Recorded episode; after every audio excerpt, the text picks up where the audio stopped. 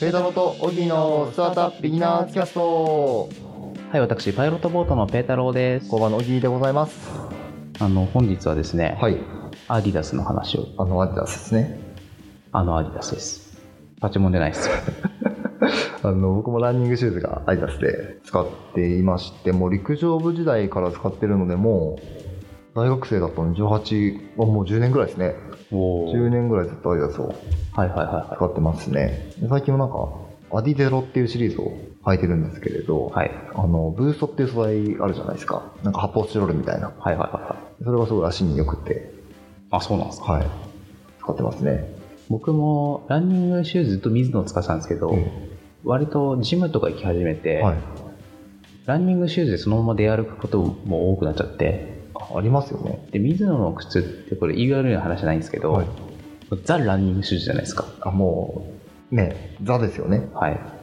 で、アディダスの靴って、まあ、割とカジュアルというか、はいはい。感じがあるんで、アディダスに乗り換えちゃいましたね。あります。ナイキとかもいけますよね。ナイキもそうです。ナイキアディダスは全然普通に。全然いけますよね。はい。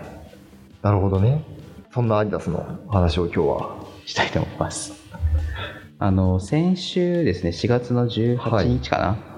に、えっと、グローバルで、アディダスのグローバルで発表がありまして、え日本語でもプレスリリースで出されたんで、そこからタイトルだけ持ってくると、スポーツの未来を開く再生可能な循環型技術を採用したランニングシューズ、フューチャークラフトループを発表。えなるほど。で、このフーフューチャークラフトループ、 はい。フューチャークラフトループっていうのが、はい100%リサイクル可能なランニングシューズだと。はい。はい。で今まで靴ってなんか接着剤とか、ええあのまあ、工程がすっげえ複雑なので、再生させるのすっげえ難しかったうん。らしいんですよね。なるほどね。なんですけど、まあ、今回、もう靴を100%リサイクルできると。はい。アディダスにおまあ、送り返すというか送ったら、まあ、あっちで勝手にまた次の靴にしてくれるみたいな。いや、もうこれは循環し続ける靴ってことですね。そうですね。なるほどね。これなんか、10年かかったみたいな話があったじゃないですか。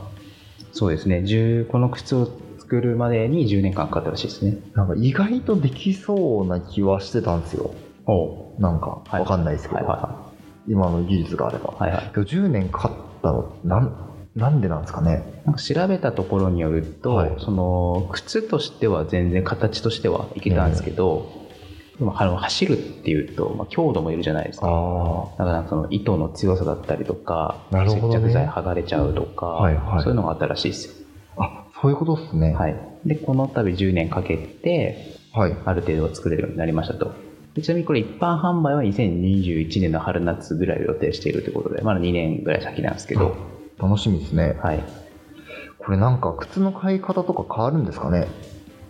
なんかあの、まあ、このアディダスの話どうこうさておき最近サーキュラーエコノミーみたいな、うんまあ、循環型経済ですよね、考え方すごい流行ってってあのどこまで本当かって言われるとちょっと自信ないんですけはど、いいまあ、いわゆるミレニアル世代より下の世代は、その環境に配慮したものを使うのが当たり前だと。そうですね。まあそれはね、ただ悪いものといいものが並べられてたらそれはいいものを選ぶと思うんですけど、えまあ、でもコストとかいそのゼロベースで選ぶかって言われるとちょっと僕を説明しきる自信がないんですけど、ええまあ、でもそれでも10年前とかに比べればそのエコというか、はい循環というかそういうのに目が向いてることは間違いないですとー、なるほどね。でその一環でこういう靴が選ばれるっていうのは全然あり得る話じゃないですかね、はいはいはい。儲かるんですかね。なんか、まあ、考え方も2つあって、え単純に儲かるとこういうの作ったらみんな買ってくれるから儲かるみたいな話もあるし、はい。あちょっとディフェンシブな話もあってえ例えば、まあ、アディダスがそういうの作りました、うんナイキがそういうの作りましたじゃあアシックスだけそういうことやってませんって言われたらえはい。アシックスだけ不買運動みたいなな感じになりまますよねだから確かにこういう循環型経済というかエコというか言い方はちょっとよくわかんないですけど、はいそういう環境に配慮した商品作りとかええ経営とかをしているのはもはや当たり前というかもなるほどね。うそうじゃないともう選択肢にすら入らないそのトップランナー的な感じでそうですね、そうですね。来てるわけですね。で今はまだ正直そのアディダスもナイキもアセックスもどこまでやってるとかそういう感じじゃないので、はいまあ、やった分だけあの勝機を得られるというか第一人者になれる可能性はありますけど、はいはいまあ、これが進んでくると遅れた企業は第一人者というかそのディフェンシブな意味でやらなきゃいけないみたいな、なるほどね。そういうことですね。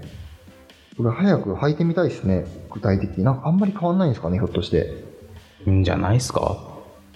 もちろんねそのプロスポーツ選手とかが使ったらうん多少あんのかもしれないですけど、はいはいはい。一般の僕みたいなランナーとかって分かんないんじゃないですかねなるほど。なんかこの WWD の記事見ていくと、あのー僕が先ほど言ってたブーストっていうあのソールの部分はいはいはいに使われてる材料があるらしいんですけど、発泡スチロールだと思ってたら、ブーストっていうやつなんですね。 それ が発泡スチロールではない発泡スチロールっぽいですよね。見た目はね見た目とかね手触りとかねこれがあの熱可逆性っていうんですかね可逆性のポリウレタンとは多分熱で変形できるプラスチック材みたいなはいはいはいところだと思うんですけれどそれがなんかそれだけじゃなくって、まあ、糸ですよねうん糸にも、えっと使えるようになったとこれは確かにすごいですねこれが例えば 3D プリンターの材とかになったら結構何でも作れるようになるんじゃないですかああそれもあるかもしれないですねゴミで作ったなんか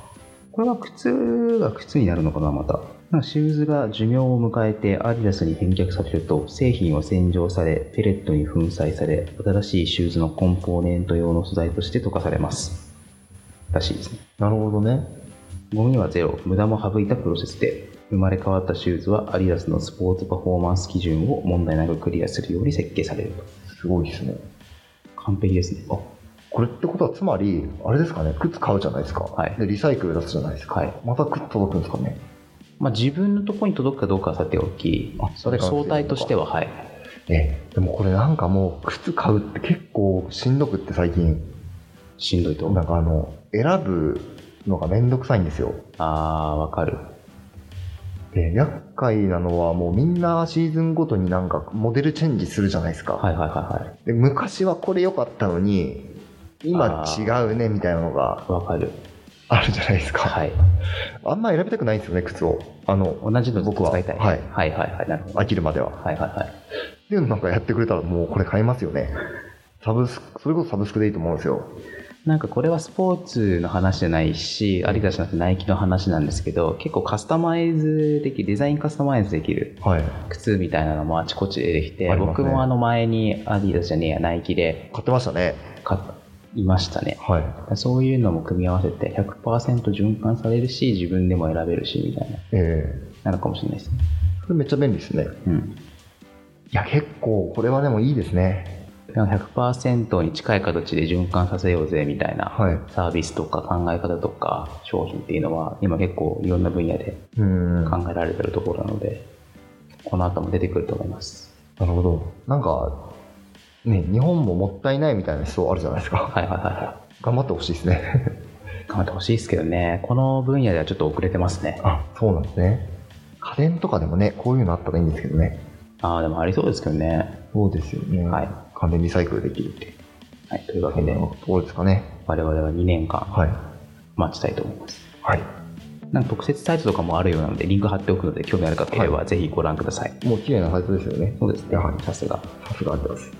はい、じゃあ本日はこの辺でお別れしたいと思います。ペタロとオギーのスタートアップビギナーズキャストでした。さようならさよなら